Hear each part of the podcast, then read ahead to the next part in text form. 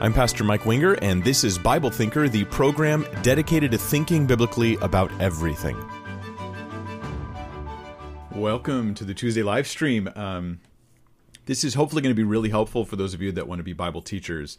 I'm going to be talking today about tips, a slew of tips, a whole bunch of tips that I've gathered from 20 years. That's right of uh, of teaching the Bible. Um, and if you think that you find the teaching I bring fruitful, then maybe there's things that I can share with you that will help improve your own service to the Lord as you teach the word, as you share the truth with others in that sort of format where you have a, a pulpit or a place where you're speaking and everyone's listening, that kind of thing.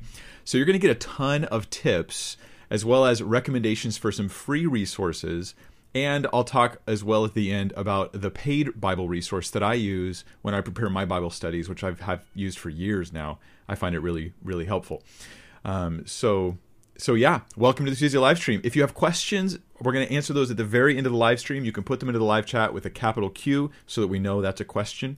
And then we'll gather them, just one question per person, and I'll answer as many as I can at the end. Um, but let's dig into this. Um, and take what I'm going to say with consideration, with thought, because some of it's just my opinion. Uh, other is not my opinion. Some of it's really just this is biblical. This is just what's reality, and you need to fall in line with that if you're going to teach God's word.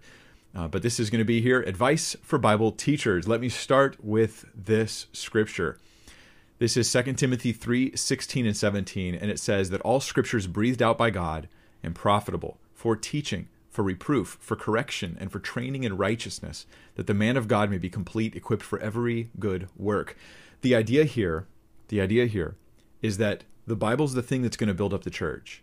It's it, we, we need the body, the body of Christ with our spiritual gifts active in each other's lives, but we also need the scripture being being shared, being taught, being used to correct. It's God's holy word that is the center, that is the focus of this thing. Um, I say that because sometimes teachers they start wrong by thinking that what they're bringing is more important than what the Bible is bringing to to the equation. I think we need to let the Word of God be over us and above us as teachers, so that we don't get off base and we don't get weird and we don't water down things and think that you know turn our Bible studies into self help programs that uh, that are lacking the power of God's Word. Um, 2 Timothy 2.15 says this, Do your best to present yourself to God as one approved, a worker who has no need to be ashamed, rightly handling the word of truth. Now here's an example of, of good Bible studies, good, good Bible study technique. 2 Timothy 2.15 is speaking of the word of truth, which was that auditory message that they'd heard from Jesus and from the apostles. So he wasn't speaking of the written word at the time because it was still being written. Some of, well, the Old Testament was already written, they would have included that, but the new was still being written. This is just an example of good, I think, good Bible study uh, technique here. Um, but but the message that was the word of truth that was brought into uh, Timothy's life, that was brought into the early church, it has been written down in our New Testament. So guess what? That is the word of truth. So there's a, a, a thoughtful way of bringing it right to the text of Scripture, where we're not assuming our meaning, but we're getting it out of the text. Okay, that may have been too complicated for the beginning, but my point here is this this changes everything when I realize the Bible, the Word of God, that's the focus. That's that's the center of my teaching. Everything I'm going to bring is going to be drawn from the text of Scripture, and I'm only sharing that which God has given for His people. That's the goal. The Bible guides my teaching entirely, not my expectations, not your expectations, not my agenda, not somebody else's agenda. The Word of God sets the agenda for me as I study it and learn it. I trust this is what the people of God need. Um, so that already is just a a thing that Bible teachers need. If you're going to teach the word, you've got to have confidence in not only the, the fact that it's true, but the fact that it's sufficient. This is what the church needs. And if you believe this, it will infect your teaching with goodness. I mean, because you, I mean, I trust that the scriptures are what we need. That what will heal marriages is a is a biblical understanding of marriage. Uh, that what will will help us get through our anxiety and our times of fear um, or our trials help us do be you know have longevity in serving the lord. Like all this is in the scripture. The things that will make us wise unto salvation it's in the word. And you believe these things it changes the way you teach. Um, and it takes the pressure off you because it's not about you. It's about communicating the truth of god's word. So let's go through a whole bunch of tips um, things i've learned some things i've learned the hard way and uh, there's more that i could share than, than what i'm going to give you today but here's a whole bunch of things that might make you in some way a better teacher of the word, or even one who simply shares scripture with other people in, in a better fashion. I think when most of us begin, when I first started teaching, I was 19, I uh, first started teaching. Uh, most of us begin by by dipping into our mental resources and we start quoting other teachers. And this is, I think, for most of us, this is our primary source of information for what we put in our Bible studies. Some of you know what I'm talking about, right? You primarily quoted other teachers when you started out. You you heard this from so and so, you heard that from so and so. You think they're trustworthy as a teacher, so you borrow their their content and put elements of what they've said in your study. Um, basically, you start by repeating what you've heard from other teachers, and I think that this is unfortunate. Um, let me say, it's it's it's it feels like a safe place to go, a safe place to start, but somebody some people never go beyond this they never go beyond this to just like studying the text to find out what it really says, not just saying, well, Pastor so and so taught this, so I'll repeat that whenever I come to this passage. That is that is a, a shortcut and perhaps even an abandonment of actual responsibility to be one who studies and teaches the word. Now I did not know this when I first started out because you first start out you're like I just got to I just got to find something to teach. And I remember the first book I ever taught was James and I taught it lousy it was very poorly done. Um, and the next book I taught was Galatians, and that was when I studied the Word, and I had so much to share. And it wasn't because I borrowed it from someone; it was because I was getting it from the Scripture, and that was a whole different thing. Um, so what I'm going to say is, don't start by just repeating what you've heard. This means you've got a lot of work cut out for you, right? Because you start with a blank page, you know, on one side and the Bible on the other side, and you're like, okay, where am I going? Well, that's how it starts. That's how your Bible study ought to start. Not I have three points. Let me find a passage of scripture that's going to give me my three points. That that's not quite how it's supposed to work. So I'm going to say this: start with just the Bible and you a notepad or i use like microsoft word and i'm typing notes i just you know copy and paste a big portion of scripture right there and then i start taking bullet point notes you know kind of like a college textbook class the textbook way you take notes in college that's kind of how i do my my notes um, some of those notes are available on my website, BibleThinker.org, if you're interested in seeing it. It won't be impressive, it's just organized. It's an organized way of thinking. Um, so I would say start with just you and the Bible, blank sheet of paper or Word document or something like that. The next thing I'll say is this do not look at commentaries. My, my next tip is don't look at commentaries yet. I'm not saying never, I'm saying yet. Don't start with commentaries. You know, you read one verse, you haven't even read the whole chapter, you haven't read the whole book yet. You read one verse, you go right to a commentary you are not helping yourself understand the passage. You're only piecemeal getting little tidbits of information that you don't even you're not even equipped to evaluate yet because you haven't studied the passage for yourself. So commentaries can wait. Start with the passage, look at it, read it multiple times. That's the first thing you want to do really. Just read through it multiple times. I love listening on audio. I'll put my my phone on the scripture and I'll just listen to it and I'll back it up, listen to it, back it up, chapter before, chapter after. Uh, if I haven't done the book before, then I'm going to, you know, listen to the whole book or read the whole book. I, I want to get it all in context. And so, in prep for Mark, I've been doing Mark recently. I, I'm hearing Mark a lot in my house. You know, we're hearing the Gospel of Mark a lot because I'm playing it. I'm doing whatever I'm doing in my life, and I'm just playing the Gospel of Mark. I'm I'm just listening to it. You know, not even to study it, just to listen to it, just soak in the Scripture. So read it multiple times. That's actually super important. I also want to say this a lot of Bible teachers, you wait until the last minute to prep for your Bible study. So you're teaching Sunday morning and it's Saturday night, 8 p.m., and you start prepping. I, now, I know that can happen, like where you had no control over it, because life can be that busy sometimes. But most often, it's probably not necessary. It's just procrastination.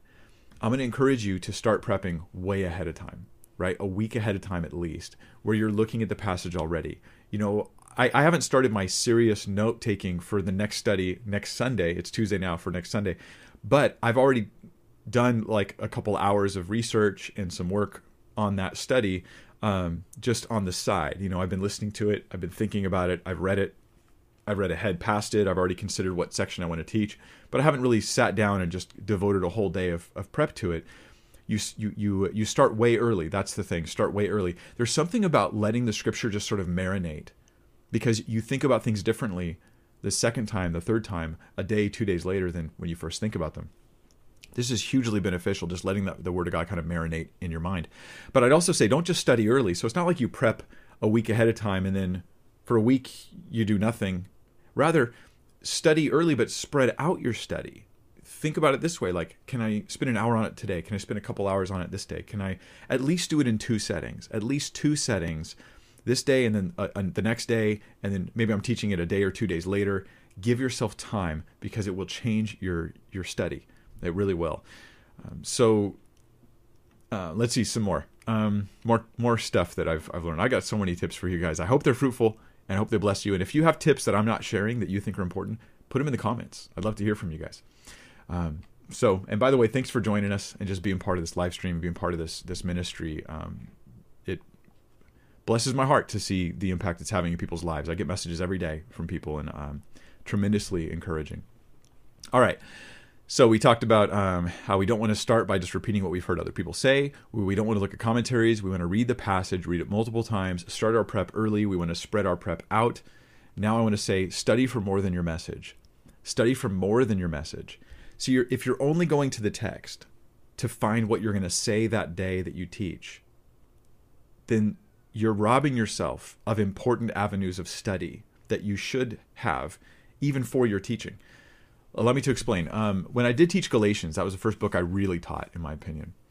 I remember long journeys into the Old Testament where it's talking about Abraham, and I so I go and I read the whole story of Abraham, and then I'm looking at, and trying to figure out why is he quoting it in Genesis. I had to go read it and study it and think about it, and really spend time on it, and then I'd be looking at Psalms that talk about this or that. And so, as I'm in the New Testament, I'm spending a lot of time in the Old Testament to understand the New Testament. Now, when I went to teach, I didn't share most of that content with people. Most of the stuff I learned and saw and read and thought about, I didn't share with anybody. But I needed to do that sort of extra study in order to be able to simply say, this is why it's being quoted in Galatians. Like that was it. And so sometimes you will study for hours on a topic so you could give a one sentence explanation in your actual Bible study. That's just reality. And I'm talking about people who want to like real Bible studies, right? I say embrace the detours. Embrace the detours. When you come across something and you go, wow, my knowledge on this topic is a little weak, I'm just going to take a detour and I'm going to go ahead and study this thing separately. And maybe only an element of it will enter my actual message. That's fine. I need this so that I can be standing upon, you know, the clear teaching of the Word of God. I need it. Um, so let's go real quick over to our cat cam. I keep forgetting to do the cat cam. There it is. That's Moxie. Yeah. Oh, I can't quite adjust it very well, but it, she she laid down. There you go. Okay, just want to let you guys see the cat. Back to our topic. just that's that's for you guys, for the cat people in the audience. Um, the next thing I'm going to say is this, and this is all easy, obvious stuff. I'm going to get into some more complicated stuff as we go, but I want to start with sort of the bare bones Bible study tactic technique stuff. Um, context is king, and this is this is something that you will never ever outgrow. Context is the key for answering most of the questions you have about any given passage in the Bible. Context, immediate context, phrases right there about um, the context in the chapter, the context in other books. Context is king, and that's where you start. You start with the immediate context. When you have a question, don't run to a commentary. Run to the context first. You can get commentary help later, but first, try to answer your own questions right in the passage, right with the things that are said in the passage. You see me do this all the time in my studies. I'll go like, "Why this?" and then I'm like, "Well, look up one verse before it said this." Ah, well, that answers our question.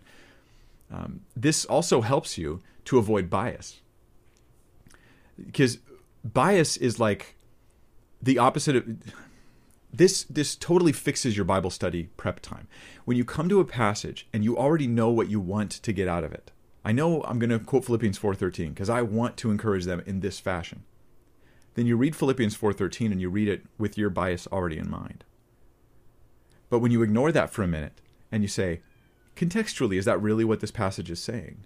Well, then you you step away from your bias and you have to prove that you're right before you can go out and preach it to the crowd. That this is where you start with the passage, you don't start with your point. This is in your own prep time. Start with the passage, not with your point. Set your point aside and ask, does this passage really say what I want it to say? Because it may not. I actually made a contract with myself uh, between me and the Lord. I made a commitment, and it was weird because I felt like I had to make a commitment about this to never quote a passage out of context, to never use it out of context. And the reason why I felt like I had to actually make this sort of commitment to God was because so many verses I'd heard taught over the years I would be I would be prepping and I'd be thinking, oh, I want to talk about something related to fear, and I would think, oh yeah, such and such pastor always quotes this verse. That's such a great verse. I'm going to put it in my in my Bible study and quote it. And then I'd pause and go, you know, I've never looked up the context of that verse. I wonder if it really says what I'm using it for. So I would go to the context and read it, and I can't tell you how many times I had to I had not used that verse in my Bible study. I had to just not use it because frequently some of those go-to verses that I'd heard were actually used out of context. So I had to make this this deal with myself because I felt the pull, and I think other Bible teachers do as well, to use this Bible passage out of context because it preaches well or because it will encourage people, it will help them. But it's not legit because that's not what God was saying in that passage. My thought is stop it. Don't use it. Give up on that verse. You're teaching people to wrongly divide the scriptures. You don't want to do that. If you want to encourage them, find a verse that really does. Don't just use one taken out of context regularly. So make a contract with yourself that you'll just never use a verse out of context, not even for good. This is hugely important, and I'm embarrassed uh, at sometimes really seasoned teachers who have never made this sort of promise, the commitment to God. Many of them, I've even heard them say, well, it may not be what it really means in the passage, but it means that to me. And I'm like, well, then stop. Like, don't. It doesn't matter if it means that to you. It matters if it means that. This is this is God's message to us. We don't alter the message for each person we read it, we learn it, we, we, we share it, but it stands firm, unchanged over time. Um, a word on um, on how to um, maybe get yourself to think outside the box on a passage, and I don't mean outside the box of what Scripture's teaching, but outside maybe your own assumptions. You read a passage, and to you, it's only about you know one little thing, but really the passage itself has to do with other things that are going on that you've never thought about before. Um, so one thing you can do is this: is write down a list of questions. I do this frequently. Um, when I did my study recently on the unforgivable sin, actually before I taught on on the passage, in fact, before I even studied the passage, I wrote down a list of like 13 or 15 questions that I had on the unforgivable sin. I even asked a couple people, send me questions you have about the unforgivable sin. And I wrote all these questions down. I didn't even answer them. I just wrote them down as questions. Then I started my study on the topic, right? Went through the passage where Jesus talks about it and the various other related passages. Then, after studying it, I went back to my questions and I said, Can I answer these now based on a careful study of the passages? And I went through and I tried to answer those questions. And I, I think this is a really smart way to do this um, to uh, incorporate questions, have a list of questions about a passage. You don't know exactly what it means you you're like, what was you know? Here's a here, you're in John chapter three, and you go, what was Jesus trying to tell Nicodemus? Question mark. Right? There's a good question. Why did Jesus speak to Nicodemus in something that sounded kind of like a riddle? Question mark. Why does Jesus say that that you're a teacher of Israel and you don't know this? What about the Old Testament would have made Nicodemus know this already? Question mark. I don't know the answers yet. I'm just writing down questions that I get from the passage. So questions are huge. Uh, they really help you because they draw they come naturally from the text and they give you something to study and you know that other people are asking those same kinds of questions um, so yeah lists of questions are great um, illustrations are also uh, oh but about your questions look for answers to your questions in the text look in the very those exact verses for answers to those questions i asked in the mark study uh, i did just the other day what was the reason why the apostles were scared or were uh, were rebuked, excuse me, for for lack of faith. What was it that they were lacking in faith? And to try to get at this, I, I finally came to the to the really important question: If they had had faith in that scenario, what would they have done differently? This was a scenario where the storm is raging, the disciples are in the boat. Jesus says, "Why do you have Why do you have no faith?" And I thought, well, what would it look like if they were in the boat but they did have faith? What would they have done differently? That question really helped me get at the heart of what was going on in the passage, at least I think. Um, so good questions, looking for context, and um, and the answer was there in the text because they said, "Don't you care that we're going to die?" And I thought, "Whoa!" And all of a sudden, it opened up a new understanding for me that was right from the text. Uh, let's talk about illustrations. Illustrations are really good. Illustrations, stories, those kinds of things, they're very helpful, but only if they're helpful. I would say curb your illustrations a little bit. Make sure that your illustration is there because it serves the text. It serves the text. Like I'm giving an illustration because once I explain this, the text will make more sense. The point the Bible's making will be made stronger by my illustration. That's that's what you want to use them for. You also want relevant illustrations. You know, think of the age of your audience. If your illustrations are all from like movies from the 70s and your audience is is, is younger people, then that's not going to help. If your illustrations are about you know pop stars of the last five years, ten years, and you have a wide audience of older and younger, it's it's not going to click. So think of those illustrations as like um, being relevant to the audience. If you have a group of five year olds, illustrations about candy, you know, work better than illustrations about uh, work and job responsibilities and things like that. Depends on your audience. Um, now here's here's something you can do after you've prepared your study and you're going through the text and you got all your notes ready. Um, reread the text again without your notes, without your notes. And your only question you're asking is this you're saying, do the conclusions that I'm using, that I'm coming to, the things, my main points in my message, do they really come out of the text? This is like a last stopgap, you know, protection from you abusing the Bible here. Because you're just going to say, I'm just going to read it and be like, you know what? I have this whole, se-, and I've done this, I have this whole section on, uh, on trusting God in trials. And as I'm reading the text again, now that I've studied it all in, in detail, I realize it has really no, very little to do with this passage. Okay, so I'm gonna I'm just gonna set that aside. As much as I like it, as much as I think it's important, it's just not relevant to this passage. I'm not teaching the Bible anymore. I'm just teaching my thing. So you reread and you say, um, "Yeah, do my conclusions work?" And ask yourself this question: As you reread the text and you think about what you're going to share, you can ask yourself this Do I really understand this passage of the Bible? Or do I just understand what I want to do with it? This is a tough question to ask because if you only know what you want to do with it, but you don't really understand the passage, then that's going to really reveal that you need to sort of start over. And you need to ask wait a minute, is this the purpose the Holy Spirit has for this passage in Scripture? Or have I just come up with my purposes?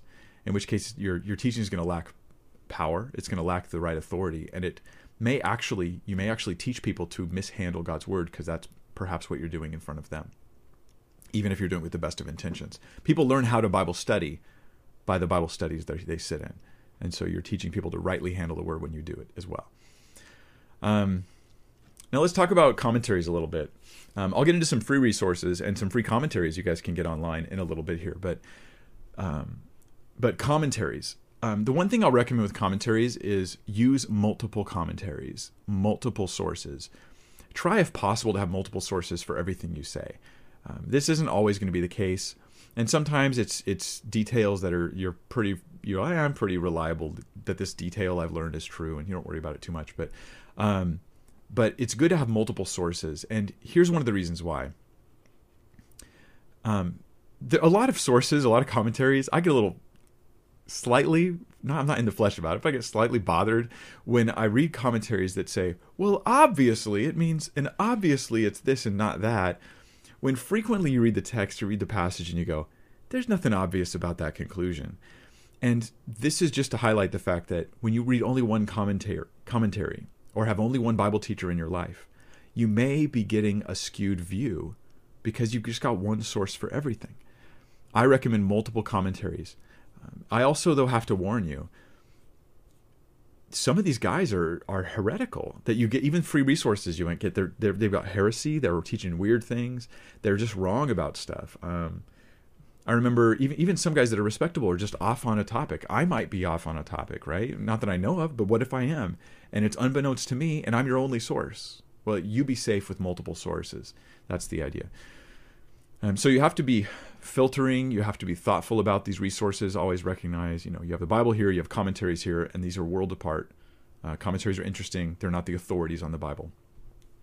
But multiple commentaries is great because you get guys with different gifts, guys with different insights, guys with different angles on things, and it can really open up stuff you just totally missed. Um, so it can be very good. I also recommend trying to focus in when you when you look at commentaries or in your Bible study, focus on getting context. And I don't just mean the context of the passage, but cultural context.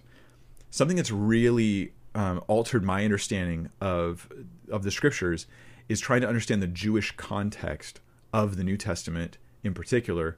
On the Old Testament, we sort of it's a little easier to remember this is a Jewish context. The New Testament, we often read it thinking in the context of our local church, not realizing that it has this really strong Jewish context. And I don't want to. Th- this is where I will I will say the Hebrew roots movement is is solid right on, right. This is the area where they're like, dude, you gotta you gotta have this sort of understanding that these are ancient Jews talking to each other in the first century. They're having a debate about marriage that ancient rabbis were having, and Jesus is weighing in on it. You know those kinds of things. You can actually get this though. By the way, I have Hebrew roots videos, and I don't support some of the stuff that I've seen in that movement. But the concept that I want to understand the Jewish foundations of my faith is huge, huge. Um, I didn't say rabbinical foundations. I said Jewish foundations, uh, Old Testament Jewish foundations, not rabbinical. Modern day rabbis is, is a different issue. Um, so the way you can do this, though, obviously commentaries will help, but the biggest help to me is just reading the text. When you read the New Testament and you recognize, oh, I'm reading a genealogy of the Messiah. It says Messiah. Look at the Old Testament teaching about the Messiah. When you just see it for your own eyes in the New Testament, how Jewish it is, it helps you understand a lot of things better. And so uh, try to find that, try to see that, try to be aware of that. Jewish Gentile issues throughout the book of Galatians, throughout the book of Acts. It will change your understanding of these books. Um, then, when you finished your study, your prep, you've done all your homework, you've done all your, your questions and answers, and you've done your verse by verse study, and you've looked at commentaries after you've kind of tried to come to conclusions. Then you look at them and you get help or correction or whatever. You think you're done, but you're not done. Right? Your whole study's done. You've printed it out, you're ready to, to walk up and teach it somewhere, but you're not really done. You're not really done. What do I mean? I mean, this is one of the coolest things I've learned over time. After you're finished, go back over your notes and just delete unnecessary stuff. That's right. Just delete unnecessary stuff. Stuff that was interesting to you but may not be a blessing or helpful to other people. Shorten things down. Get rid of some things. Um, this last walkthrough is going to give you a bird's eye view of your message, and it's going to help you follow the flow of thought. And you can ask questions like, is this flow of thought sensical for someone who's attending you know imagine the person who's in your study and you're thinking of that person and their thought process, right? They're not like you. They didn't spend this many hours in the text before they came. Can they follow with me? If, if this is my order of notes, maybe I should take this whole idea and move it up here because if I explain that first, then the next part will make more sense, or vice versa. And so you're going to go through, you're going to cut stuff out, re- re- get rid of redundant things, unnecessary stuff. Um, you'll notice missing elements because now you're just bird's eye viewing your whole message that last look through is actually really important. And then you can ask, did I miss the heart? Have I missed the heart of this thing? Because sometimes you do, and you go, oh, I got so mis- you know lost in the details. I missed the heart behind it all. Um, so I'm going to uh, suggest that you do a last look through whenever possible. Uh, I found that that almost always changes my message in positive ways when I do that. Next thing I'll say is this: Bible study is not fun. Um, not not that it's never fun, but it's not in in and of itself is not inherently fun laziness is a major issue for most Bible teachers, for most people who have work where they have to do sit down and study and study and study, and you find a, a path, a trail of knowledge you have to seek. It takes two hours more of your time. Um, you'll get used to it. You'll get used to it. That's all I can say is you will get used to it. It's rewarding. It's a blessing. You're doing it for the Lord. You're not doing it because it's fun. There are times when it's fun. It's very rewarding long term, but sometimes you're just studying things and it doesn't feel exciting at the time. And that shouldn't matter to you because it's not about you doing things that are constantly fun. Um, that's that's called video games, and so uh, so I want to encourage you. Yeah, there's I, I get the same way. I, I feel like okay, here we go, another big topic, another whole bunch of work I'm going to get into, um, and you just you just you know put your big boy pants on and you do it. That's all you do. Um, now, here's an interesting test you can offer after you've actually taught through a passage. You can ask yourself, you know, to see if you've done well. You can say, afterward, when somebody rereads this passage, do they remember your points from your study because your points drew from the passage? Or do they read the passage and they think to themselves, how on earth did they get what they got out of that passage? Because this may reveal whether you were on target or not, whether it was actually biblical, your message or not. Um, they should be able to go back into the passage, know it better, and see your points there because they're valid. They're valid. They're real. Uh, yes. So prayer, prayer, prayer is huge because a lot of this stuff is a lot of mental stuff, a lot of you know engaging thoughtfully, considering, thinking, weighing, and evaluating, and planning, and all this, and being mindful of your audience. And um, but don't forget prayer. Don't forget the necessity of just praying, just praying for the people, for the message, for your prep, for your understanding of passages and things. And um, this this is huge because Bible study is a living event that happens between you and God. It is it is um, going to be consistent, biblically solid. You're not going to get in prayer new revelations of things the Bible never said before, but you will you will receive benefit because teaching is a spiritual gift in the Scripture. Um, now let me talk about some other things. This is some more slightly more advanced stuff. There's a difference between knowing a thing and teaching a thing when you study a passage to find out about it, this is where some people they're in their wheelhouse, right? They go, man, when I just study it to learn it, I feel like I know it real well. And then they sometimes get up in front of others to share it, and it always falls flat, and they wonder why. I know it well, but I don't know how to teach it well, and that's the distinction. Knowing a thing and teaching a thing are two completely different skill sets. One skill set is study, learning. The other skill set is teaching, expounding, walking other people through a thought process where they can track with you the whole time, where they're like, you didn't lose me. You didn't lose me yet. You're not boring me too much by just repeating yourself or you know beating a point to death. So imagine your audience. Imagine your audience and ask, will they track with me during this study? Um, and look at your audience. Like while you're teaching this is the downside of doing online teaching like i'm doing right now but when i'm when i'm teaching i'm actually looking at the audience and i look at their faces and i'm not it's not to be scared of them like or intimidated by but if they look at me and they're like and i see they're confused i know i have to teach this more in more detail. I need an illustration now. I need to explain this better. Or if i look like no it's landing. They're totally getting it. Then i know i can move on. I don't have to keep beating that point to death. So yeah, think about these things. Eventually, you get good at noticing, you know, in this topic, here's where I'm going to lose them. When I come to this point, this is where they're going to disconnect, where they won't understand. And so you you work harder on crafting the um, the the the way you will expound on this issue. Like I'm going to first this and this and this. No, no, no, no. Make more sense if I say the other thing first. These are the kind of questions you have to ask as a teacher. Let me talk about two different kinds of studies now, real quick uh, verse by verse and topical studies. I do both. I do them frequently now. Um, verse by verse studies, these are my favorite. They center on the passage of Scripture, whereas a topical study, it centers around an idea. Right? Verse by verse centers around the passage, going verse by verse through the section. A topical study centers usually around one major idea. Okay, let's have a topic. We're gonna we're gonna talk about um, the gospel. We're gonna talk about um, overcoming sin. Uh, we're going to talk about having courage in trials or something. You know, this is a topical study. Uh, when I'm doing a topical study, I'm really wanting to pull different elements. You know, you can just come up with different topics, subtopics of a topical study, and then organize them with a flow of thought that makes sense. Um, like, say you're talking about, you know, fear, dealing with fear. Okay, we have different kinds of fear. Okay, rational fear, irrational fear. Talk about those. Maybe look at some biblical examples of those kinds of things. We have what it what it promises has God given me that deal with fear. That's a different section or subtopic of that study. Fear. Um, we could say like, what examples do we have of people being afraid who were in Christ in the New Testament? And I could put those. So I start gathering these things and I organize them into something thoughtful. So there's your fear study. Um, that's topical. Verse by verse is different. Verse by verse is going to just be working through a passage. What's nice about verse by verse is you're not having to like kill yourself to try to come up with a new topic every week. I love teaching verse by verse. It is my preference and it is what I do on Sunday nights at my church. I just I'm I'm going to be in Mark. Next week I'll pick up in the verse I left off on last week. I still try to make it a section of you know this cohesive section. Um, in verse by verse studies, it won't always be three points I'll come back to that in just a second about how it's there's no cookie cutter Bible studies. Um, but with topical studies, you have to ask yourself before you do one, ask yourself this question Do I really know enough about the Bible and this topic in order to teach this study? The answer might actually be no. You might not know enough, in which case I recommend you stick to verse by verse teaching.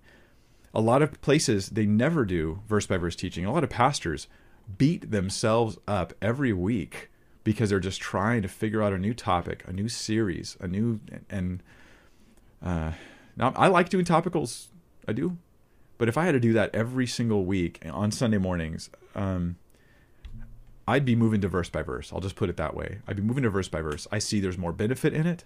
Um, I think that of important topics, you're not going to come up with a new one every week. You're going to start repeating yourself. You're going to start stretching topics out, making them really long unnecessarily. I think teach people the word. That's my personal opinion. Topics occasionally, verse by verse, is always good. That's my own view.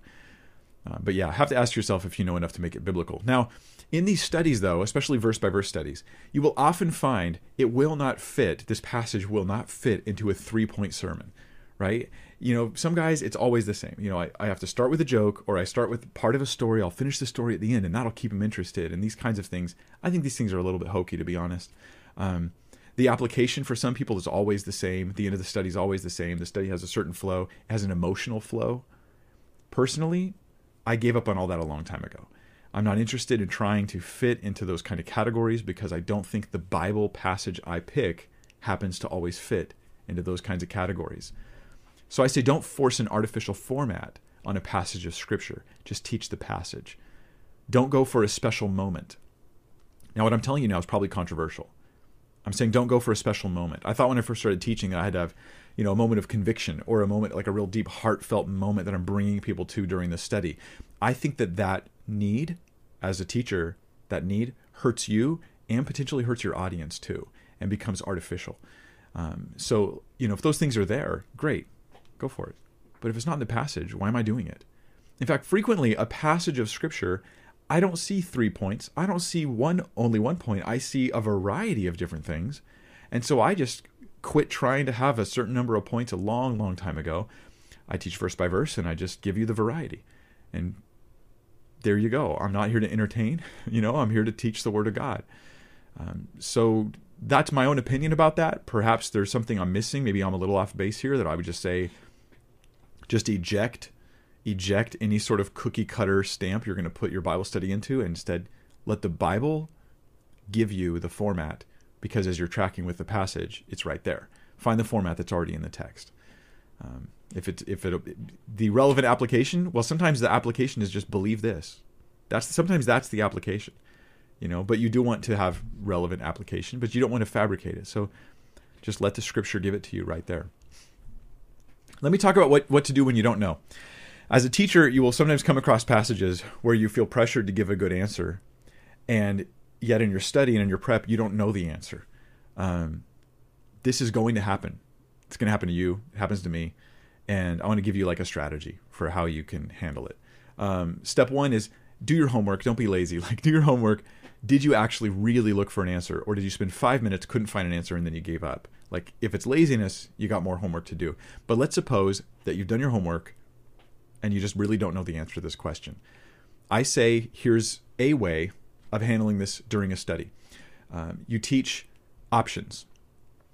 You teach the options. You say, well, there's there's two, three, four different ways of looking at this idea or this passage or this verse or the, answering this question, and you share each of them and you share some of the pros and cons. And then you do something that I think teachers don't do enough. You say, I honestly don't know.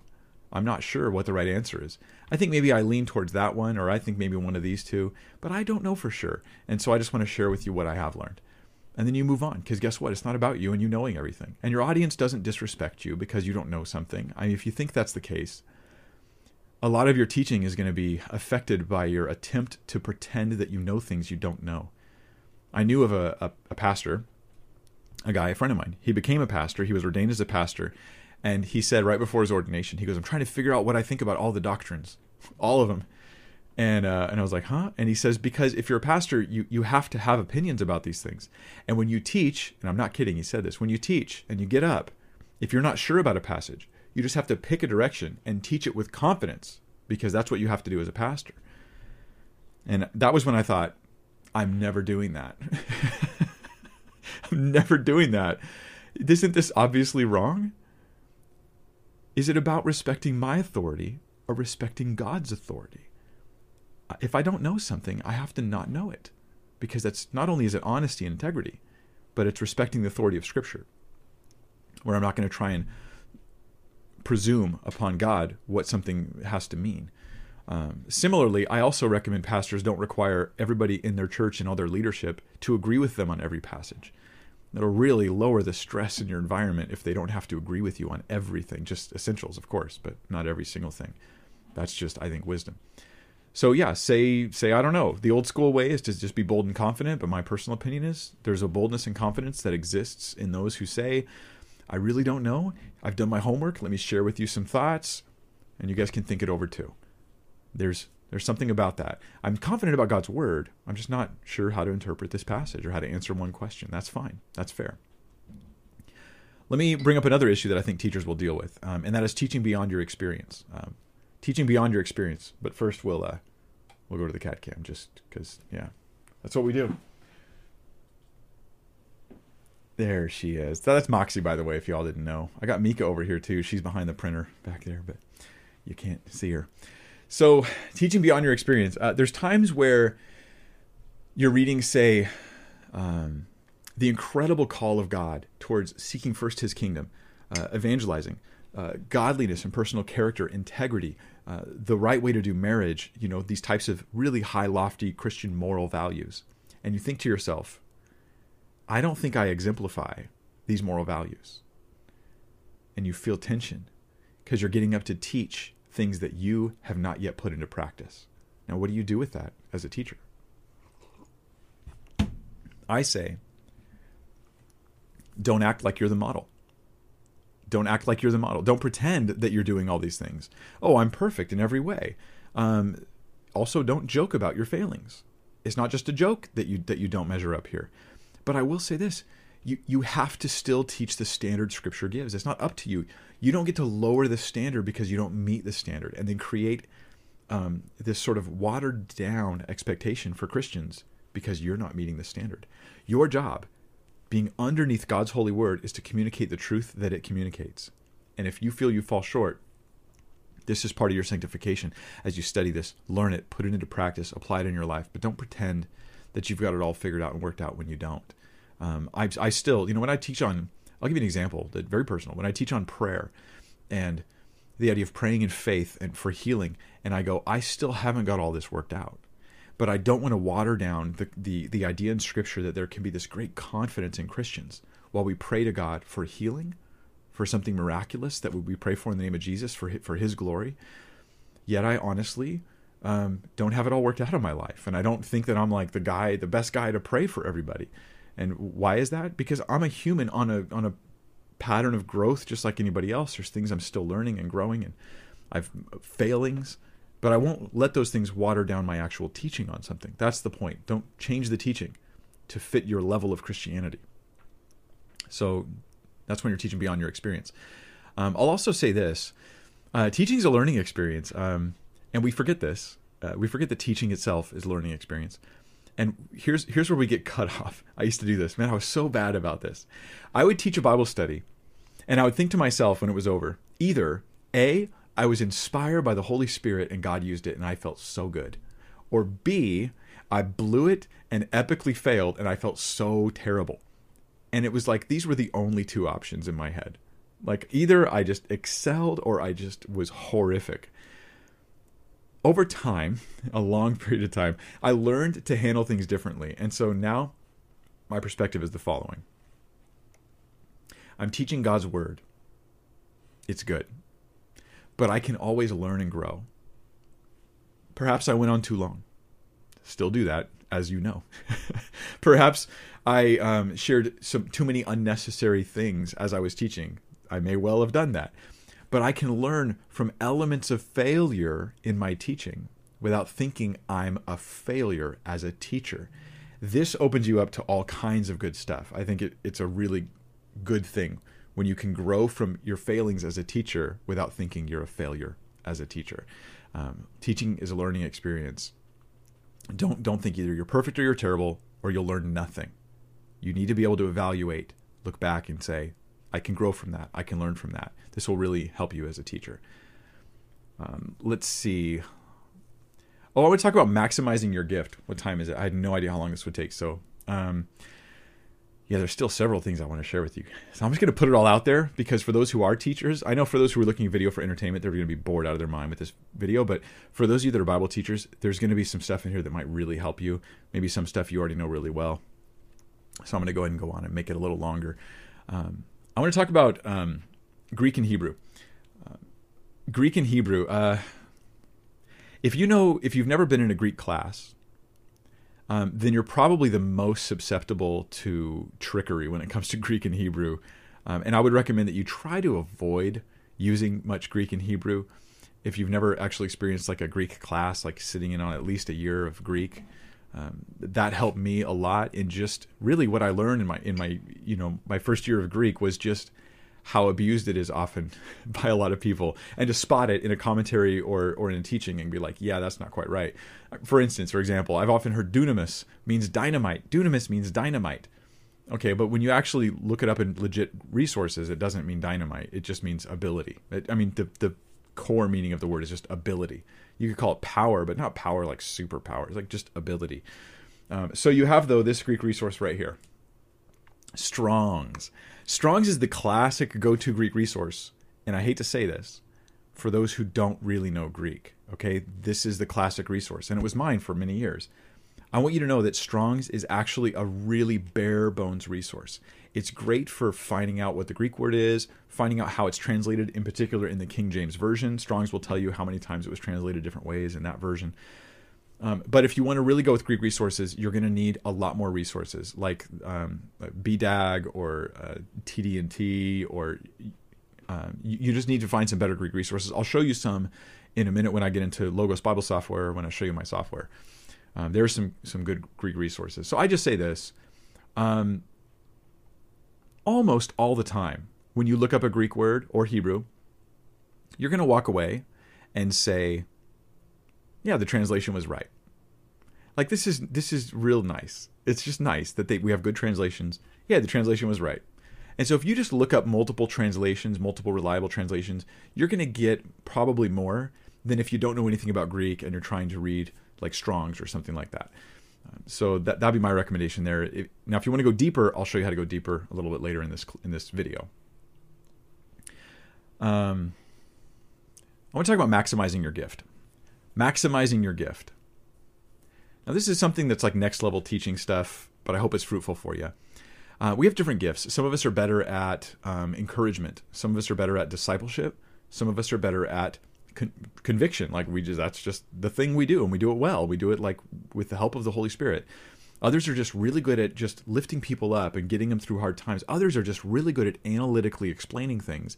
And my question is, do you know what you're good at? Maximize that in your teaching if you're not good at the encouragement stuff, then don't try and be that guy. And maybe you've sat under a teacher you respect who's like that and you're just no good at it. Don't try and be that guy. Be who you are with your gifts the way they are. Maximize them. I am an, an analytical explainer. Like that's just the way I'm wired. I, it's what I'm good at. And when I let myself do that, it, it's it, it goes well. You know what I'm not good at? Telling stories.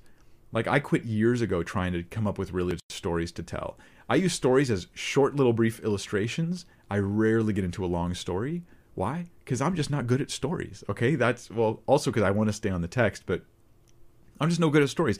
I have a buddy who's a great storyteller. He's a really good storyteller, and he should use that in his teaching, not overshadowing scripture at all. But there's a there's a wonderful uh, gift and skill he has that's good um, yeah, whatever you're good at, focus on that, but also work on your weakness. If you realize that you tend to be bad at this encouraging thing, then you have to remind yourself to Im- incorporate some of that in your teaching, or else you're failing. So highlight your strength, but also bolster up your weaknesses a little bit. Think about what your gifts are. That's really important. Uh, now I want to talk about pride. Pride, pride, pride, pride, pride. Um, teaching and pride. Well, humans are proud. Okay, just about every human.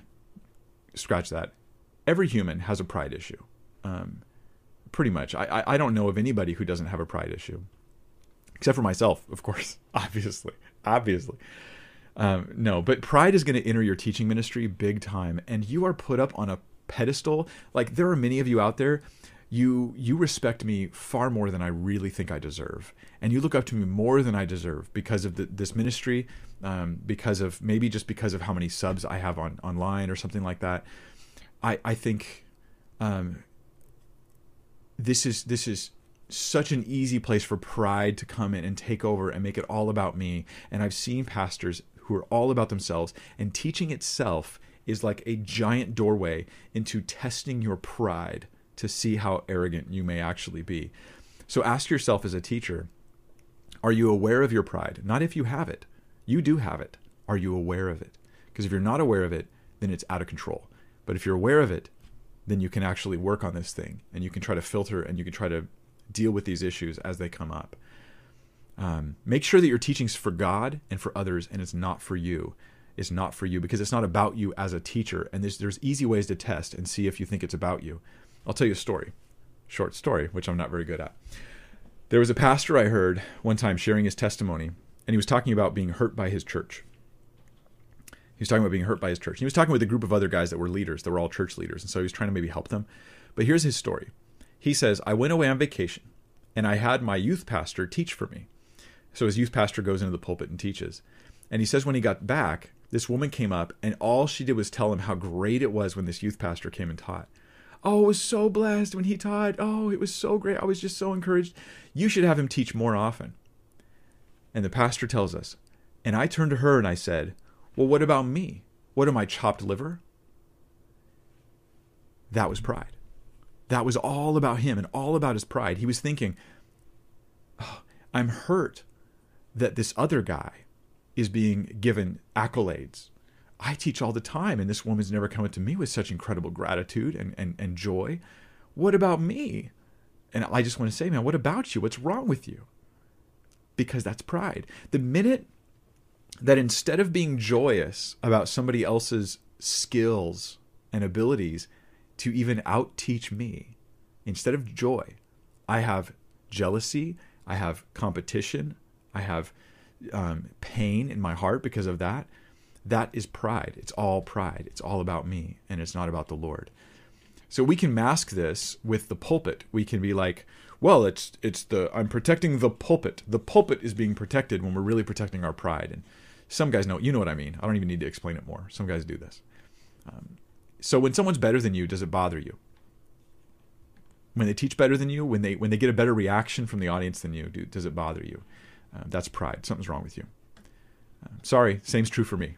Okay, it's just reality. When somebody disagrees with you, here's a pride check. When somebody disagrees with you and your teaching, how do you feel about that? Is it even allowed in your environment, in your study? If they go, I, I take exception. I, you know, you said this. I was thinking it meant this. Does it just? Do you just go, oh well, show me what you mean. Let's look at the passage again. I'm not talking about them abandoning Christ and preaching error. I just mean they disagree with your interpretation of a passage. Is that even allowed? I actually encourage it in my Sunday night study. I'm like, if you disagree, please share it because I realize how awkward it is for someone to come up to a teacher and say, "I think you got this wrong." So I encourage people to do it in that study.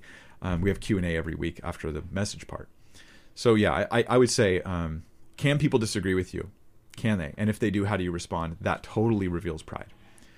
Um, this gives you some perspective, and I want to give you some more perspective. This will hit us. This should hit you hard, especially if you're a veteran teacher. You already know this. But if you're a younger teacher, it might not even make sense. Here's the truth though most veteran teachers, most who have taught for a number of years, they regret past teachings. Let this sink in. Most of them think, boy, 15 years ago, I'm glad those studies aren't on tape. Most of them feel that way. That's kind of a big deal. Because you know what? We sometimes overstep our own knowledge because we feel like we have to teach with boldness, that we go beyond the text.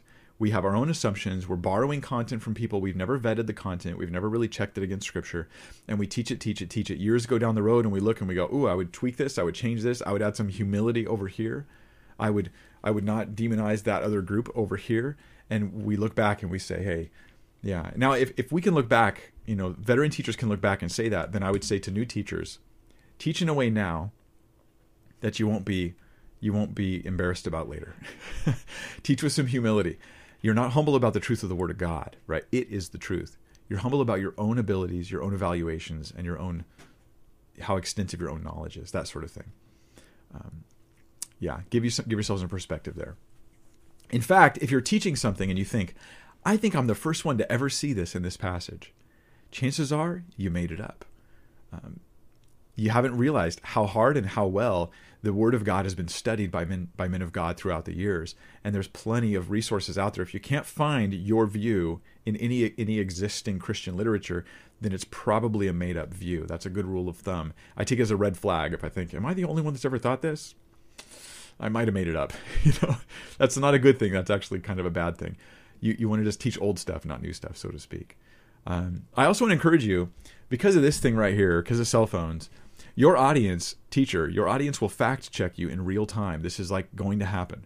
So you better fact check yourself because you will gain or lose credibility based on what they find when they go, Really? And they Google whatever you just said. And if they can look it up and confirm that you did your homework, you're going to gain a lot of credibility. And I count on this, you know. And if they look it up and find out that you made stuff up, you're going to lose credibility.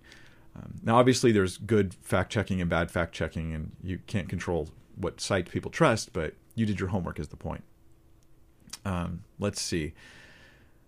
A couple things, and then we're going to go to your guys' questions. Um, I say fact check. Yes, do that. Um, uh, question to ask real quick before I go to the software and talk about free software that you can use, um, as well as one page software that I use. Um, how strong is your stance on non essential issues? This is a really good question to ask as a teacher. How strong is your stance on non essential issues because your congregation or the people listening to you will echo that stance as well. I think it's very wise to soften your stance on non essential issues and to strengthen your stance, stance on essential issues. Gospel issues, the authority of the Word of God, these types of things, I'm going to have a really strong stance on.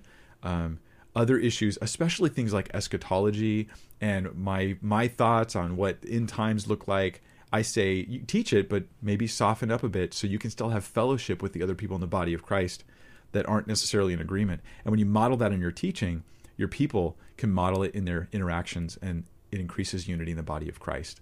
So think about majors and minors, right? Major in the major, minor in the minors. Let your teaching reflect that. That'd be my encouragement. Now let's look at a couple um, softwares. Um, let's see. I'm going to bring it up here. The first one I want to share with you is actually uh, blueletterbible.org because this is a fantastic software. Let me go to that monitor. There you go. Okay, blueletterbible.org, free software. You can use this online, and maybe you've used it before but didn't realize how many resources it actually has. This is totally free, but let's say I'm, I'm studying in uh, Matthew 1 1. You know, so I could type it in the search bar right here. You should see it on your screen right now and I go ahead and click search, and uh, it has King James version selected. I could change this. I could do say ESV. You have a, several different versions available. Um, uh, did that work? Yeah. Okay. Now you might look at this and think, "Oh, this is kind of bare bones. It's just the verses themselves." But you see this little button that says Tools. Look at all these tools: interlinear Bible, cross references, commentaries, dictionaries, miscellaneous.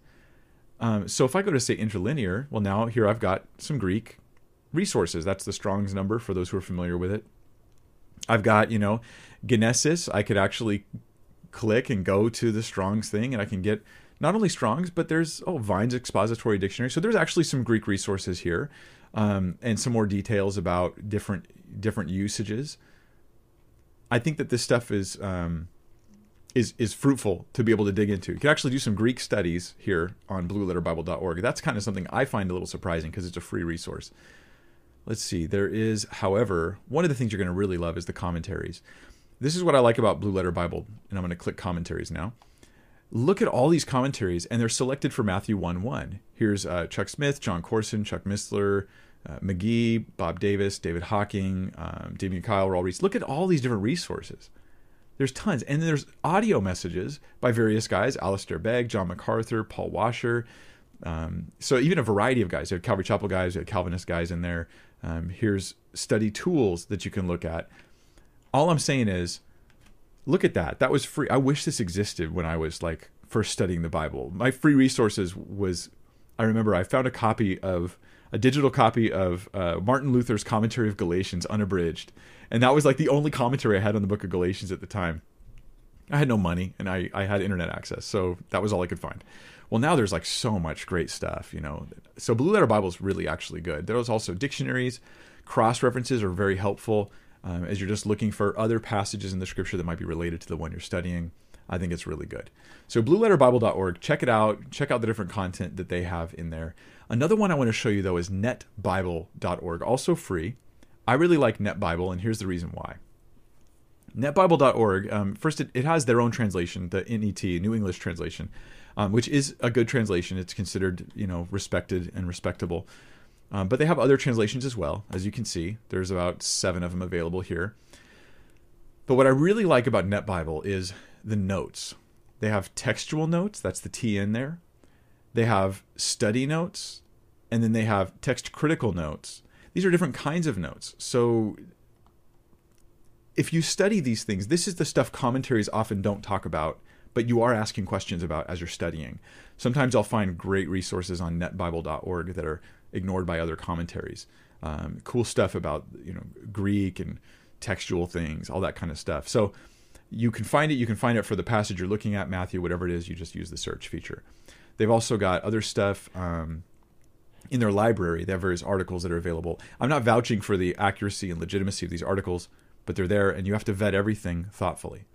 Finally, there's Logos Bible Software. Now, those are two free ones. This is a paid one. Logos Bible Software, this is what I use when I do my Bible studies um, primarily. This is like my number one tool, and I've been using it for like since 2006, I think it was, a long time. Now I've got links to all three of these in the in the video description as well as on the linked comment, the first comment. The reason why um, I uh, I recommend Logos is because of how much it's it's helped me over the years. Um, this does cost money. In fact, Logos is expensive. I have like the platinum package, which I mean, when I originally bought it, it was like four hundred dollars. Thirteen years ago, sixty percent off because of the school. I was going to the school ministry, and they they just wanted to help us out, and they did. And that was a big chunk of money at the time.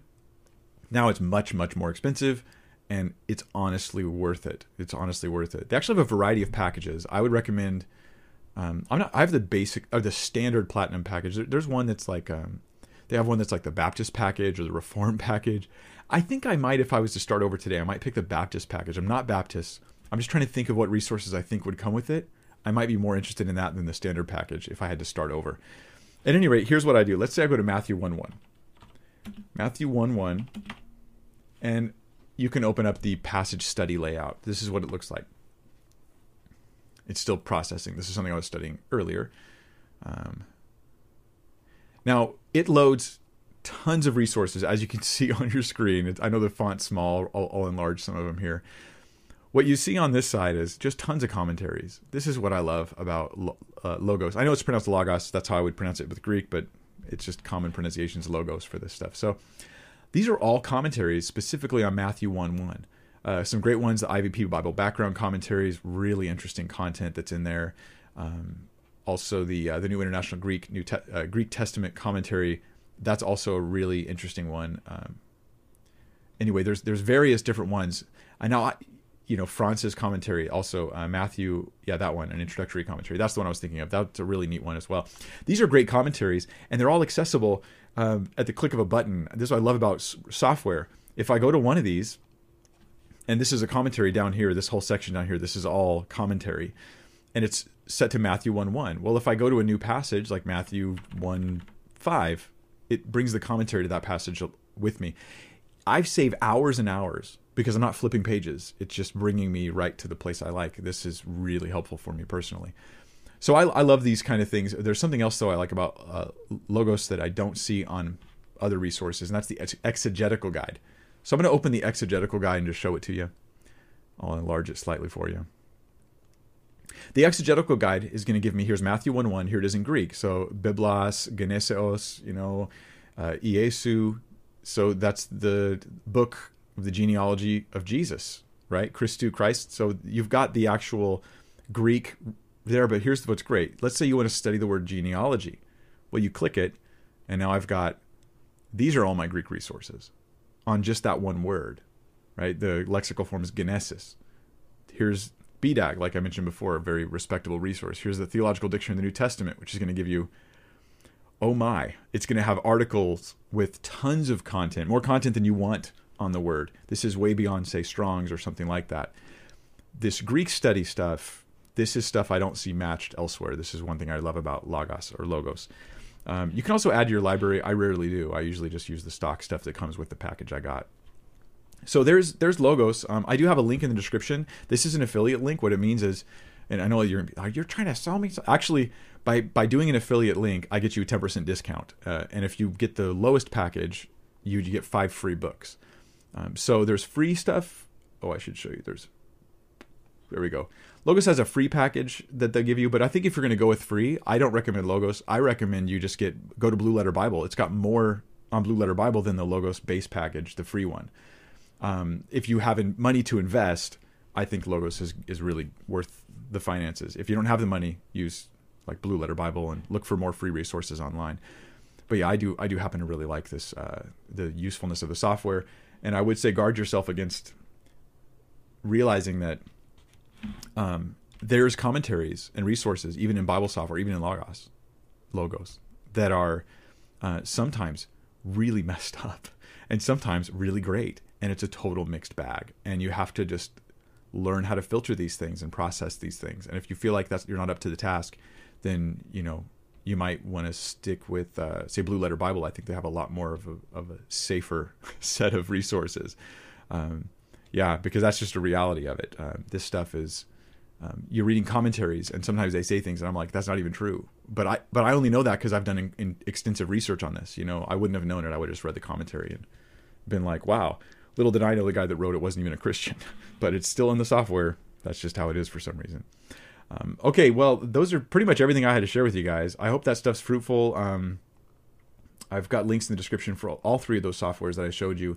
And what I want to do right now is go to your questions. I've already got a ton of them. So I am, um, let's see. I'm looking just for the questions. I have to pull them up on my phone. Okay, here we go. Lots of questions. I'll try to move quick. Uh, Mind Onion says, "Are the earliest Greek versions of the New Testament text preferable, or later majority Greek text preferable, and why?"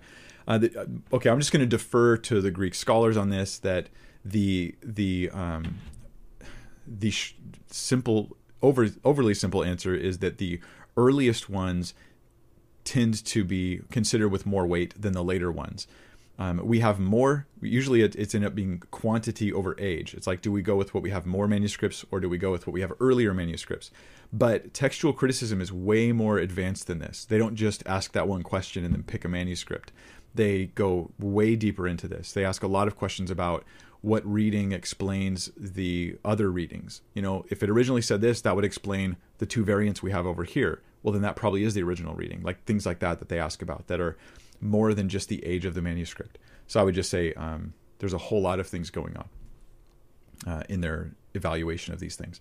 Um, Kick It Like Johnny says, uh, when will Mike do a video about the mark of the beast and the seal of God? Um, I have no idea. I don't have it on my radar right now. So um, yeah, I'm not sure. Sorry. Um, you say the SDA Church believes um, the mark of the beast is Sunday worship, and I, I, you know, I'm. It's been so long since I've looked into the SDA Church. I won't comment on them. But to believe that the mark of the beast is Sunday worship doesn't seem justified by any reading of the text, in my opinion. Um, I think you have to read it into the text. Uh, let's see. Samuel says, uh, Jaboin says, advice on growing my YouTube ministry and preaching ministry in general. Oh, dude, patient faithfulness. Um, so keep doing it for years. Be faithful. Don't do it to grow it. Um, I, these, I mean, it may not be the exciting, exciting information here, but yeah, keep producing content that is really going to bring benefit into people's lives. For YouTube, that's the thing. You know, you guys are watching this video because you think you'll have real benefit. You're not watching because you've been wooed by my blue lights in the background or something. this is because you actually you you think there's something valuable in this for you. And if if people get that online, then then that will help you grow. It takes a long time, and the early growth is the slowest. And um, yeah, my early growth was absolutely the slowest. I, I gaining more growth now in a, in one month than I did in my entire first two years. Yeah, of online stuff. Um, uh, let's see. Uh, Jesus Garcia, or he, probably Jesus Garcia, says, "What's your opinion on street epistemology? Is it a one-trick pony?" Um, well, it's it's like a one-trick pony. Street epistemology, for those who don't know, is uh, an atheistic. I mean, it's atheistic. a way of approaching people um, where you don't have to know anything about apologetics. You can just sort of ask people questions and keep asking them questions and find s- subjects they're weak on in order to try to make them feel like they should doubt their faith in Christ. Like that's the bottom line. And so, yeah, it's a one trick pony. It's mostly, I think, it's based on more psychological manipulation than it is an intellectual, thoughtful approach.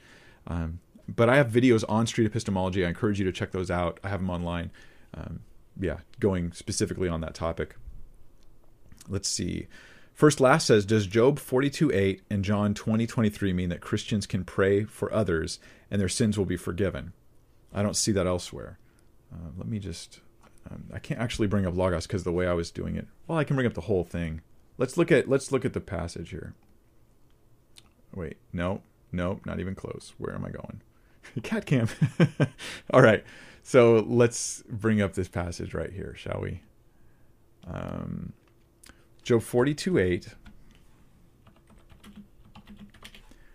It says, Now therefore take seven bulls and seven rams, and go to my servant Job, and offer up a burnt offering for yourselves, and my servant Job shall pray for you, for I will accept his prayer, not to deal with you according to your folly, for you have not spoken of me what is right, and my servant Job has. Um, okay, so those were three of the friends of Job that were were rebuked by the father. Let's see. Um, I don't. Okay, the question was now John 20 mixing that with John 20 23 does that mean that Christians can pray for others and their sins will be forgiven? Um, okay. Okay, for if you forgive the sins of any, they're forgiven. If you will, okay, if you withhold the sin, the forgiveness from any is withheld. Actually, I, I don't think they're related at all. I think these are two unrelated passages. I think Job gives us a picture of um, perhaps it's a picture of Jesus Christ, um, but there's also an element of God's just vindicating Job. He's saying, "See, you guys were wrong about Job. You were wrong about me," and so he's making them go to Job in order, as part of that act of forgiveness. And we should, you know, repent to the people we've we've sinned against, not just the Lord. So there's no, there's you know there's something we can learn from in that, but I don't think it has to do with giving power to forgive sins to individuals, so to speak, as like a general rule of thumb. That's not the point. Uh, the passage in John that you see on your screen, it's maybe a little bit small, but hopefully legible to you. This idea right here, if you forgive the, the sins of any, they're forgiven. If you withhold it, it's withheld. This is specifically to the apostles. They were going to go out and preach the gospel. And when they told people, you accept Jesus, you're forgiven. You don't, you reject Jesus, you're not forgiven. They had authority to say that. So when they give us the gospel in the New Testament, Jesus is the only way, they have authority to proclaim these things and they're true. It doesn't mean you can just arbitrarily decide who's forgiven and who's not. So that would be, I think, a contextual understanding of it. Uh, Matt Herrera says, Mike, what are some good methods for or context to work through for a young adult college age Bible study? Thanks for your ministry. Content, um, young adults, man, I think First Corinthians. I think First Corinthians is fantastic for young adults. It's going to talk about marriage. It's going to talk about singleness. It's going to talk about sanctification. It's going to talk about unity in the body of Christ. Um, it's going to deal with our calling as believers. I think First Corinthians would be just the first book that comes to mind to move through with them. Um, let's see methods for doing it. I think with young adults or with if you have a small group, trying to engage them in study, you know, teaching, and then giving them an opportunity to actually engage. Like when I teach on Sunday nights, we actually have probably anywhere from 20 minutes to 35, 40 minutes of interaction after the Bible study where we're just talking things out. And I find that time really fruitful and edifying.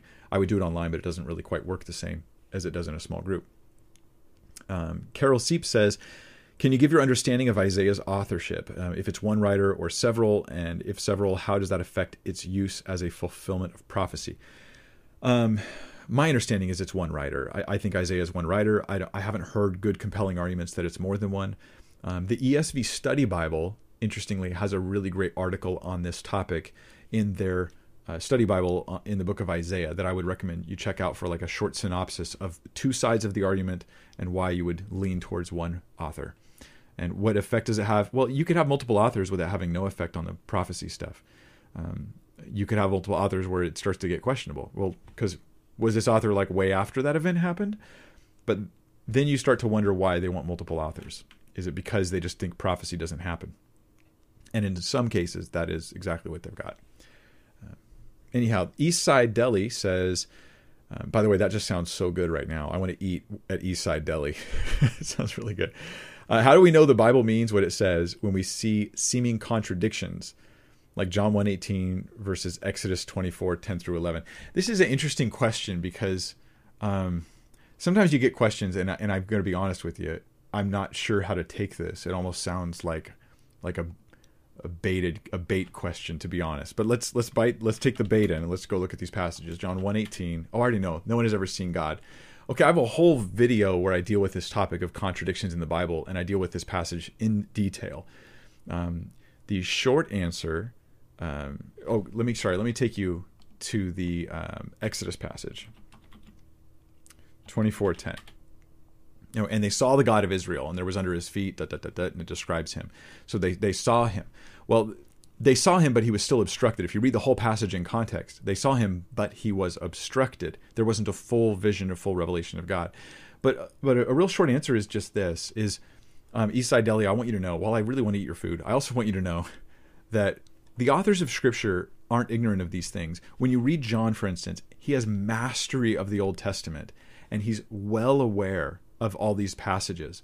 And um, when you have sort of really obvious, blatant contradictions in the Bible, what you often have is just a sort of two dimensional reading of the text that's not allowing us to sort of read it like these guys know what they're talking about, you know?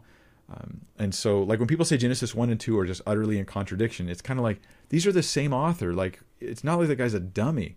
You need to look a little deeper and be more thoughtful about this that would be my my recommendation. Now I have a more detailed answer where I go through lots of scriptures um, in one of my videos on uh, contradictions in the Bible. I don't remember which one it was. I have three videos on the topic. I can't remember which one it's in. But if you search, you know, um, like has anyone seen God and Mike Winger, it might pop up for you. Uh, Peanut Warrior has a question. Says, "Can you share some verses or passages about depression or loneliness or sadness, please? I've been having a hard time as of late. Thank you for your ministry, Pastor. Keep it up." Um, oh, the, like the Psalms. Um, how about you know First John? You know, what about where the Scripture says like though my heart though my heart may fail. Let me let me find this this passage for you because it'd be one I'd love to share with with you and anybody else who maybe needs to hear it.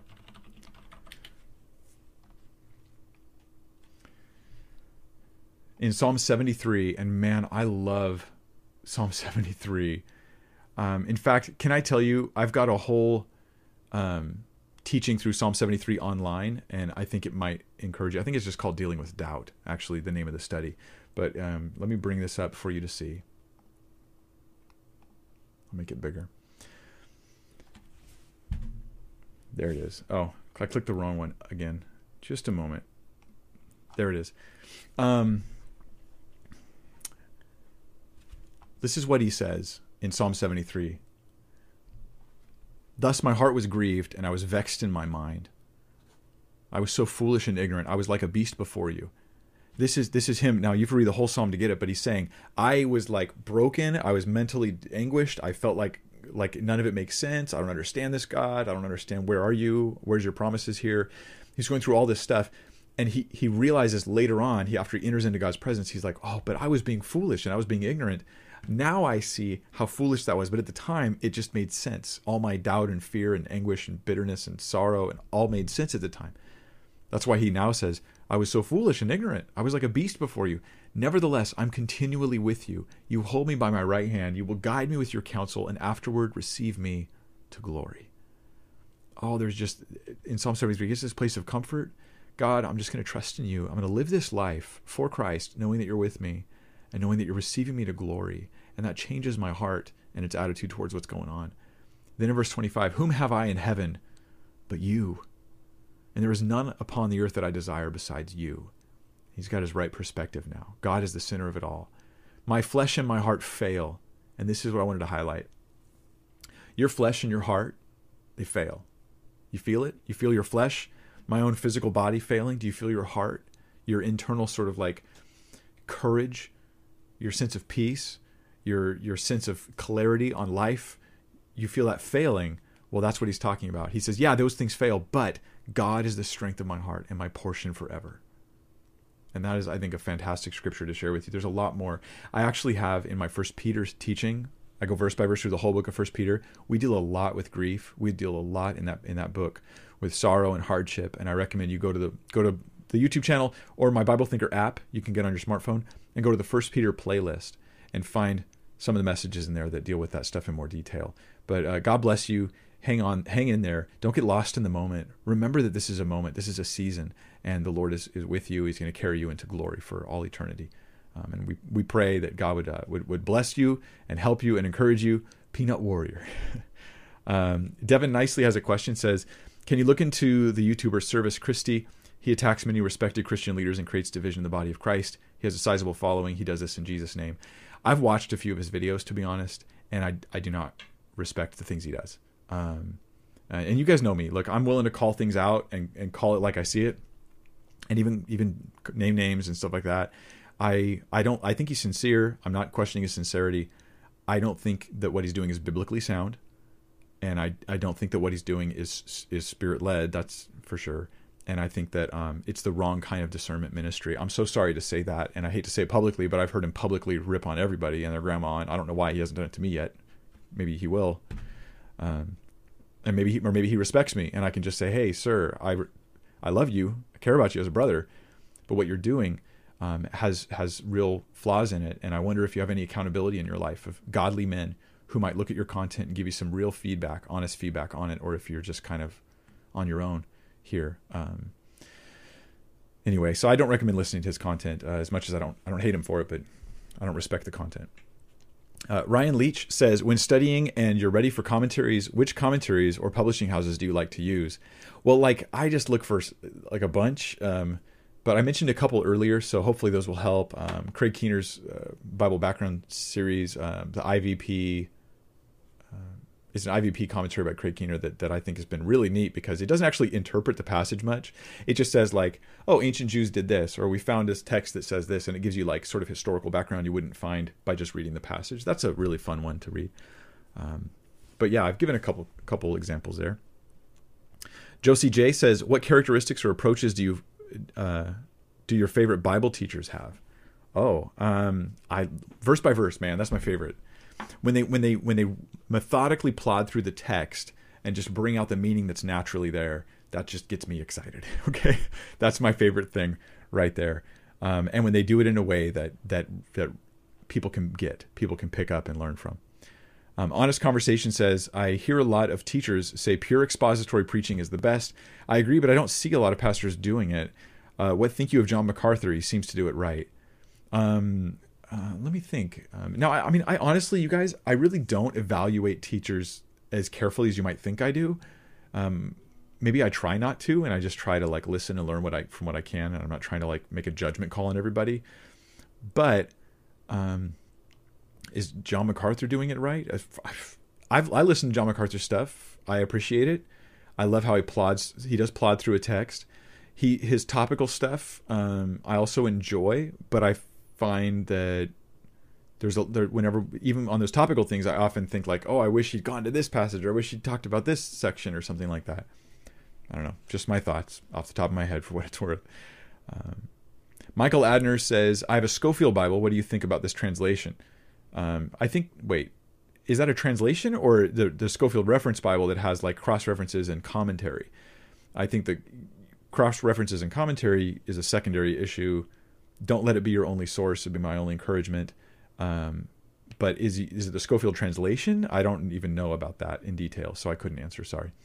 Uh, Jackie Bledsoe says, "I have a complete Jewish study Bible. I'm relearning Hebrew words I'd forgotten. What do you think about this Bible? I haven't really looked into it, uh, the complete Jewish study Bible. So I'm so sorry I, I don't have something to add for you there. Um, but you might look up some comments, some reviews of it online, and just see, you know, read a couple reviews and try to gather some data." Um, we have someone from the Ukraine or Russia whose name I can't pronounce, um, which says, uh, "Do you think systematic theology books are useful? How useful they are, and which you can recommend?" I, am not going to make a recommendation for any, uh, to be honest, and partially because I don't want to put myself behind one of them right now. Um, don't know one of them well enough to say I want to do that, but uh, I do think they're useful. I think they're great resources to have, and so I do suggest having you know systematic theology books. Yeah, good stuff. Um, Mariano Rogers, sorry, I'm not answering that question better. I just don't have a better answer for you. Mariano Rogers says, Mike, can you talk about word studies and how important they are and how you go about choosing them and what best helps you doing word studies? Well, the best thing that helps me is those Greek resources I showed you on, on Logos, Logos. Um, I will look up multiple Greek resources. That that helps me a lot with my word studies. I will also using the same software you can. I didn't show you this, but you can actually find every Greek occurrence of a word Um, you can probably do this on, on one of the other free resources too. Um, and then you can look at the way it's used throughout the different texts. I would just say, um, don't go in assuming you're going to get some great nugget of truth. Often you're just finding out it means what you thought it meant, and that's good. That's good news, by the way. If you if you study the Greek and you get nothing new, that's good news. Um, yeah. Let's see. Dustin Dusty Matthew says, "Any tips for me, a teen that has done uh, messages for chapel at my high school? Oh, just learn from it, man. Just keep learning from those messages. And uh, I mean, this whole study is the whole thing here is meant to be tips for you. Um, you know, don't worry about your insecurities and your fears. Um, you just step out and share truth. If you study hard and you find this is what's true in the Word, that gives you the courage to go ahead and speak it forth into people's lives. Don't worry too much about your performance. You can expect that you're going to stumble here or stumble there, you know, not do it as good here as you could have. Just know that you have a true thing that you really want to share and then go out and share it for the glory of God and to bless others and then do it again and get better at it for the Lord. Yeah. Jeff Ferrier says, uh, How do you keep from mishandling the word when you're teaching or preaching topically? Um, that's by checking the, the, the, context of every passage I will quote topically. So I'm going to topically quote this, but I'm going to check the context. Check the context. Topical teaching requires also a larger, broader understanding of the word in general. So if you don't have this sort of general understanding of Scripture, you just shouldn't teach topically. I don't know how else to put it. Um, so those two things. Yeah, every verse you're going to quote in your topical study, you read not only the verse, you read the context around it, make sure you're quoting it correctly. Uh, Jacob Rubio says, How strongly would you recommend seminary for someone considering full time ministry or pastoring? I actually think it's, it's, I think some kind of education is really good for you to get um, whether it's seminary or online classes. But I think be very picky about where you go because you want to go somewhere where they te- where they're faithful. And so ask around, call around. I couldn't give you recommendations because I just don't know which seminaries I would recommend. Uh, but I would be doing a lot of research if I was going to go to one myself before committing. Um, so I think it'd be a great idea. I don't think you have to have that to do ministry. I just don't. But obviously, it's it's helpful to grow and learn and study these things. You can also do it just topically. You know, pick, pick just learn Greek online study Greek resources, online study, you know, individual things. Lots of colleges and stuff will offer online stuff you can do, um, whether you get the degree or not. Um, what do you believe about this? Is from Isaiah Jones about the second coming. It's something I'm going to study. Thanks for everything, Mike. Uh, my blessing to be able to be a blessing to you guys. Um, what do I think about the second coming? I think it's a future event that's really going to happen, and that Jesus is going to come establish His kingdom on this earth. That's my view of the second coming. Um, Dan of the Dead, should you leave a church that does zero expository teaching? I'm not very good at answering should I leave this church questions, and I'll tell you why. It's complicated. It is. You got to ask yourself questions, Dan, like, can I make a difference here? Um, can I help change? Can I help bring the difference that needs to be happening? Okay, it may not be expository, but is it still biblically sound teaching? Okay, um, if it's not biblically sound, oh, but how invested am I in ministry here? How invested am I in the fellowship with the people here? There's a lot of questions you have to ask and pray about, and I'm not very good at answering those for anybody else.